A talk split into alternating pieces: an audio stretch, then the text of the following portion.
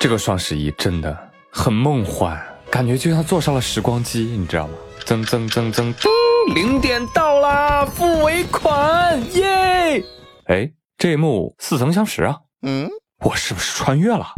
不，你没有，你只是之前付过一次尾款了，哈哈哈哈！你就是传说中的富二次，不是富二代呀。第一波呢，你可能发挥失常没有抢到，但是经过一周的抄作业式的复习，那第二波再来的时候，那驾轻就熟，舍我其谁，对不对？你还是双十一复读生。但无论怎样，恭喜抢到的各位，你们获得了人生中的一个重大成功——尾款支付成功。嗯，呸！不过呢，回头想一想，这次也是吃了两次土，你们已经成为了吃龟一族。啊哈哈，好冷！果然烂梗送清凉。那如果你想着网购能够优惠些的话啊，可以添加微信公众号 API 三五零哦。网购商品别急结账，把你想要购买的商品链接发给他，然后再按流程下单即可获得省钱优惠。淘宝、京东、拼多多、饿了么均可使用。记住工号 API 三五零。在这里，祝愿大家都能够尽快的收到宝贝。如果你很不幸遇到了卖家慢拖蛮，那请参照以下网友的处理方式啊。说有个网友在网上买书，买什么呢？买司法考试、刑法相关书籍啊，已经付款了，就等着发货了。但是，一天过去了，卖家依然没有发货，他就催问了：“喂，卖家，我已经拼单成功一天了，能不能尽快帮我发货呀？”卖家回复他：“哎，你还是退了吧，这书没了。”我，OK，既然我是一个法律人，那当然要拿起法律的武器，保护自己的合法权益。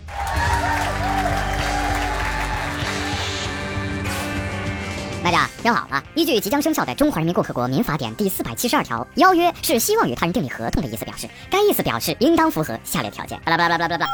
你书店所在的拼多多的店铺上架了数款书籍，各书籍均在宣传封面上写有“现货速发”等等字样，啊，并且这个价格确定，购买链接有效，符合上述条款规定的商业广告和宣传。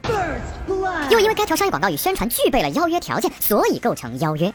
啊，即你书店希望与消费者订立合同完成交易，所以呢，消费者我支付了价款。也就是做出了接受你书店邀约的承诺，即合同成立。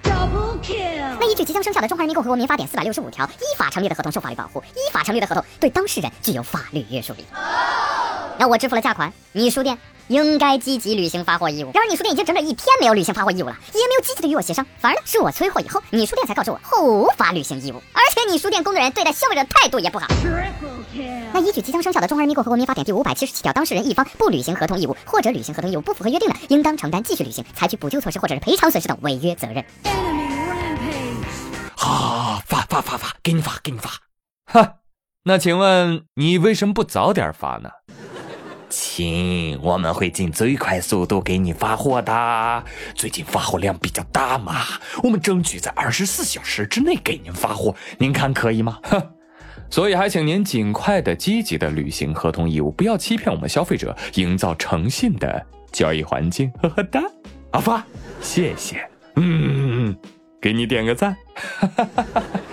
哎，现在知道学好法律有多重要了吧？哎，有可能就能逼着商家转过头，让另外一个顾客退掉。嗯 哎，我建议大家哈，可以把这段文字版给听写下来，留着以后用，是不是？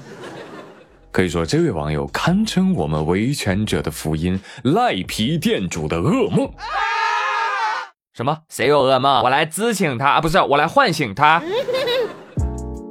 美国食品药品管理局 FDA 最近呢批准销售一款名字叫 Nightwear 的 Apple Watch 的应用，说这款应用啊可以用来治疗创伤后应激障碍，就是 PTSD 啊等等这些疾病所引发的噩梦。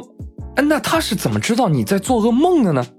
说他可以通过智能手表的运动和心率的数据来检测到啊，一旦监测到啊，你有可能在做噩梦啊，立马就震动腕带，哎，就把你唤醒，打断噩梦，维持睡眠。不不，等等等等等等，等一下，我是不做噩梦了，但是我失眠了呀。啊，估计这个震动的幅度应该不是很大。同时呢，这个公司也强调说，我们这个 Nightwear 将需要处方的啊，不是谁都可以用的，好吧？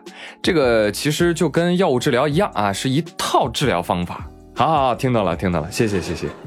但是我有个问题，你带着智能手表睡觉，那晚上怎么充电呢？早上一起来发现，哎呦，就剩一格电了，那才叫噩梦啊！有朋友说，你看，贫穷限制了你的想象力了，对不对？库克是想让你买两块，一块睡觉带，一块出门带。好吧，好吧，好吧，我觉得发现自己的钱包饿死了才是最大的噩梦。哎，我再问一句，再问一句，Nightwear，我想问一下，如果做噩梦给我打断，那么做美梦能不能给我延长？呸！啊，不能啊，嗯，好吧。但是有些人可能喜欢噩梦啊，因为噩梦比较刺激，对不对？所以我也希望能够人性化一点，不要简单粗暴的打断它，对不对？而是嘣跳出来一个弹幕，弹幕提示您前方高能。来来，高能来了啊！继续给你们讲一个新闻。最近新疆乌鲁木齐有一名高能女孩火了，为什么呢？因为她天天狂奔去上班儿啊！强调一下，是踩点上班 就看他从大老远的地方就一路狂奔冲到公司楼下，那是一骑绝尘呐！路人纷纷侧目，只配吃灰。哎呦，这飞毛腿哎，不进国家队真是可惜了啊！那问题来了，李女士为什么要天天这样上班呢？她说：“我们家跟公司隔得还挺近的，走路走快一点的话就十分钟。我早上起床困难户就真起不来，然后每天都是踩点上班，就很多时候都是跑着去。然后现在，嗯，大家为了拍我早上跑步上班，可能会更提前去公司。”老板。老板和同事把他每天跑步上班的画面给拍下来，然后发公司群里，哦，让他成为了公司的网红。由此，我不难推断，他们公司应该会有一个网红旅游项目。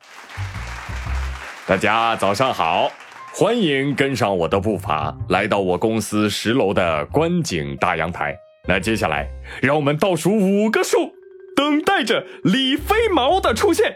五、四、三。二一，他来了，他来了，他拎着小包飞来了。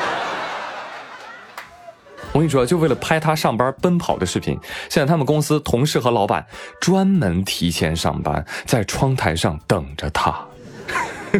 公司一景儿，我现在都怀疑啊，我都怀疑是不是他们老板故意安排的这么跑的啊，就为了吸引其他同事提前到岗观看，实在是高。哎呀，可惜了。啊！如果不看新闻，你单看小姐姐跑步那个气势，天哪，这得多喜欢上班啊！啊，九九六福报啊！而从这个新闻当中，我还发现一个现象啊，很奇怪啊，就是离公司越近的人，往往越容易迟到或者踩着点到，而离公司远的同事却经常早到。啊，这难道就是那个？那个、那个、那个、那个、那什么原理？就近水楼台先得月，靠锅的米饭他先糊。没听说过啊？是不是这个原理？所以本期互动话题，欢迎来聊一聊上班上课，你的习惯到底是提前到、踩点到，还是爱到不到啊？欢迎给我留言喽啊！